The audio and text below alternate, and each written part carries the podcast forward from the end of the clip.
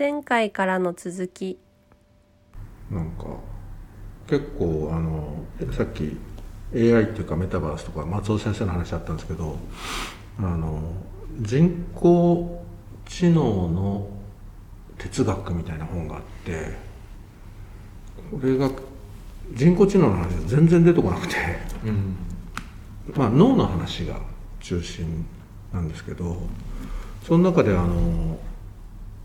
えー身体知っていうんですか？体の身体の知能の知がどんだけ大事かみたいなことが出てきてそそれが切り離せないっていうかね。だから脳だけじゃどうしようもないっていう、でそれとなんか、まあ、最近はうとにかく動こうみたいな思ってるのはなんか自分の中でなんとなくそうそういう感じなのかなって動いて気づくこととか、まあ、誰かと会ったりみたいなことっていうのはすごくあるんじゃないかなと思っててその中であのさっきちょっと遅れてきちゃったのが、あの2階の田丸にあのルンバみたいなルンバじゃないですけどあの自動のあの掃除機っていうんですか、あいるの。うん、そそれがこう動いてておおっと動いてると思って。でその本の中に出てきたのがそのルンバの話のロドニー・ブルックスさんっていううん方の僕,、ま、僕知らなくて不勉強で知らなくてサブサンプションアーキテクチャっていう考え方がそのそれまでの人工知能的な人工知能って何回かブームがうん。あってなかなか実現できないよねとあのコンセプトはいいけどっていう中でこのロドニーさんがそのルンバっていう要するにとにかく動かしてぶつかってあここダメなのねと違うとこ行ってダメここダメなのねみたいな、だからセンサーとか、そそういう動き方はそう動きながら学んでいくみたいな。それがその当時の人工知能の学会のあらゆる人にとっては、そんなのありえないっていうか。あのもっときちっとアルゴリズムでどうどうしてこうしてみたいなやつをスパッとこう動いてこうた体感みたいな感じなんですけどね。動いてこうやっていけばいいんだみたいな話っていうのがなんか自分の中ですごいストーンと入ってきて、ルンバみたいになろうみたいなあの動いてぶつかってあここダメなんだな。で こっち行ってあここここ行ったら落ちるわみたいな。とにかくなんか動いてみるみたいな、まあ、これいろんな考え方あって本当は本当はミックスだと思うんですけどね、考えて動いた方がいい時とひとまず動いた方がいい時と。ただなんとなくその世の中が考えてから動く方がなんか主流になっててむ無駄無駄が多多く思われるからでも意外と動いてからあの考えていくっていう方をちょっと最近は意識してるかなっていうかね。なんかルンバになろうみたいな。ルンバになろうは初めて聞きましたね。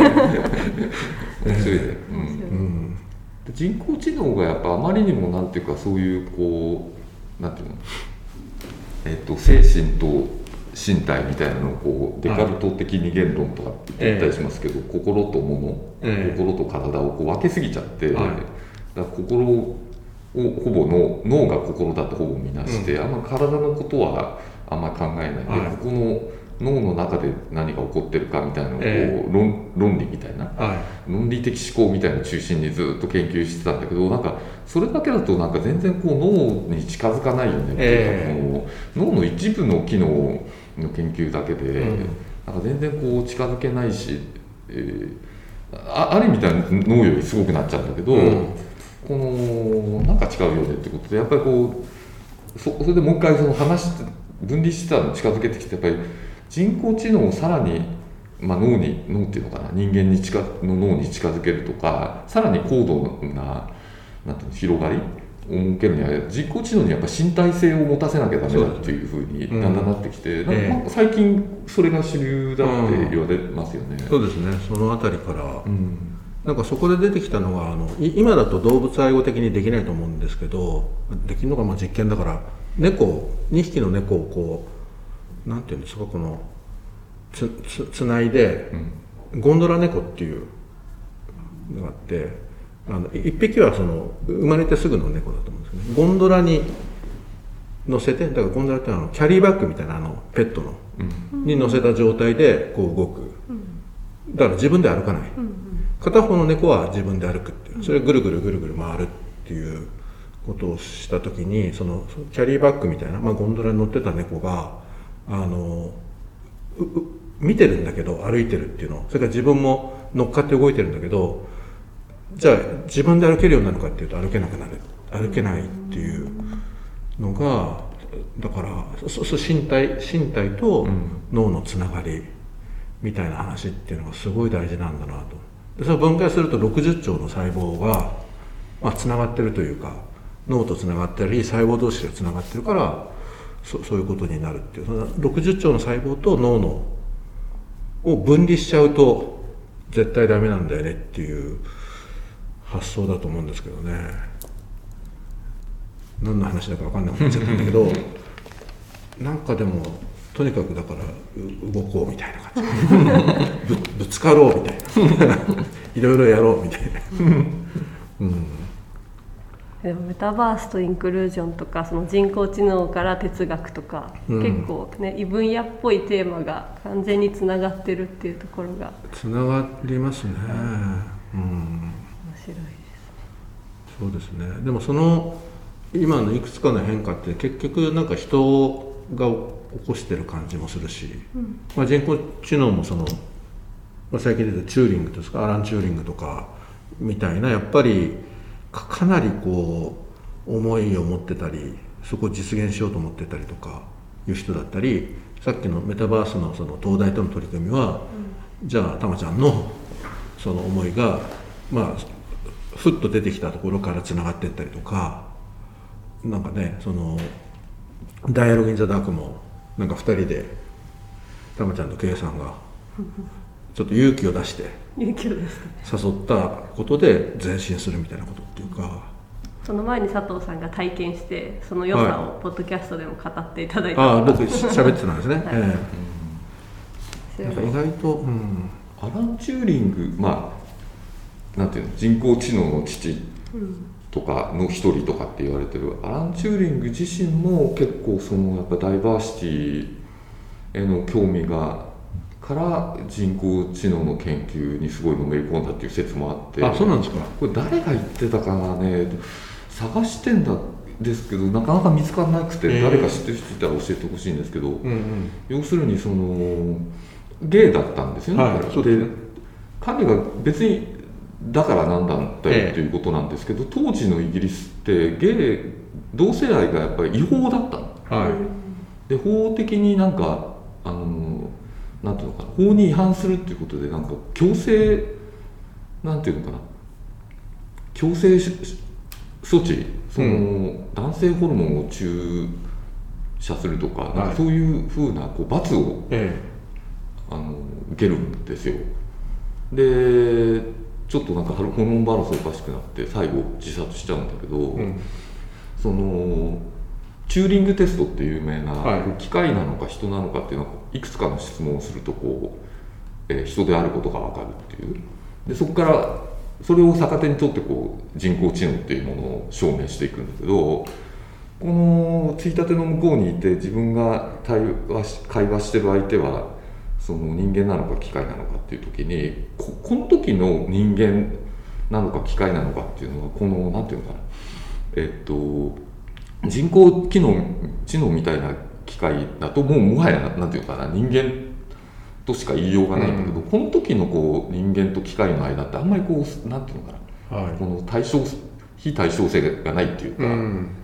この同じとみなしていいよ。はいでその時の人間ってあんま男とか女とかゲイとかあなんていうの？L だとか G だとか B だとか D だとかそういうのない。はそのそういうその L とか G とか B とか T っていうのとか Q っていうのをこうこ超えたところで人間のこう尊厳みたいい、なうん。ものが、あのリスペクトされるべきだみたいあなー。そういう思いで、はい。そういうななんていうのかなそれをこうジェンダーを超えて出ていく人間みたいなものをこう、えー人工知能を作ることでしなんていうか認めさせたいみたいな。はなんかそういうこう思いが原動力にあったんじゃないかって言ってる人がいて、いえなんか僕はなんかそれすごくね、うん。きっとなんかその奥心の奥にそういうやっぱりこうやむにやまれない衝動みたいなのがあってまあ、知的好奇心もそうなんだけどこうこ個人的なねはこう思いみたいなのがあって結構やってたんではないかなっていうのはあながちこうなんていうのかなこううがった見方とは言えないんじゃないかなと思って、非常に面白い。ですさっきのあのオーケストラの話と同じですね。あの、うん。見えない。っそうそうそう。あちょっと近いですよね。ていうか、ん。ほとんど同じですよね、本当ね、確かに、確かうん。なのでアラン・チューリングってその映画うん。にも出てるんですけど、うんあの第二次大戦の時にそのドイツの、えー U ボートはい。の、にイギリスのそういう輸送艦だとか軍艦がどんどんどんどんこう攻撃されてあの非常に苦境に立たされた時にそう暗号エニグマっていう暗号、その初期のなんていうのかなコンピューターみたいなのを使ってこう解読したことでそのイギリスのこう勝利に導くこうなんていうの国を救った功労者で勲章とかももらったのかな？もらってもいいかもらったかなんだけど最後はこう同性愛っていうことで違法だということでなんかこう差別されて、はでこう亡くなっちゃうっていうえことで、この前生誕何周年っていうのが数年前にあって、うん。その時結構名誉回復っていうことで、えはい。あのイギリスだけじゃなくて世界中で、こん。の名誉回復のこうムーブメントみたいなあったらしいんですけど、だから結構このダイバーシティと、えっと、人工知能っうんていうのはこう実はなんかこうもともと関係があって、なのでそのメタバース工学部っていうのは結構なんていうか自然な流れなのかもしれないですよね。うん、そうなんですね。に知らなかった。非常に面白いですね。うん、これね誰かが言ってたんだよね。うん。ちょっとねあれ誰だったかと思って探したんだけど見つからなくて。はい。でも私チューリングテストはそのディープラーニングの勉強で必ず出てくるのでうん。知ってたんですけどそんなに奥が深いっていうのはちょっと知らなかったんで、うん。いやまあなんか同じ情報でもやっぱりどう見るかとかそね。こから何を想像していくかとか、うん。今結構あのすごい気づきです。なんかあの映画の最後の方ってまあそういう話シーンがちょっと出てくるんですけどあのちょっと消化しきれなかった感じがあって、あうん、で今言った話は多分あの映画の中であんまり出てきてなくてそうですね。あの普通にうん。結婚したのかな、女性と結婚したけどでも、うん。あのでもうまくいかなくてみたいなところと晩年最後ね、うんあんまりハッピーじゃなかったっていうところそうですね、えあれはどっちかというとなんか苦労してその暗号解読のそっちがメインだったねうんうん。あれを成し遂げましたみたいな、ええ。そうですでそのね時にこうパートナーの女性をはい。抜擢してみたいな、うん。確かに確か映画はあれですか？あのイミテーションゲームってあそれそれです。かイミテーションゲーム、うん。うん。エニグマと天才数学者の秘密、うん。見てみます。にチューリング。見たことない、次回に続きます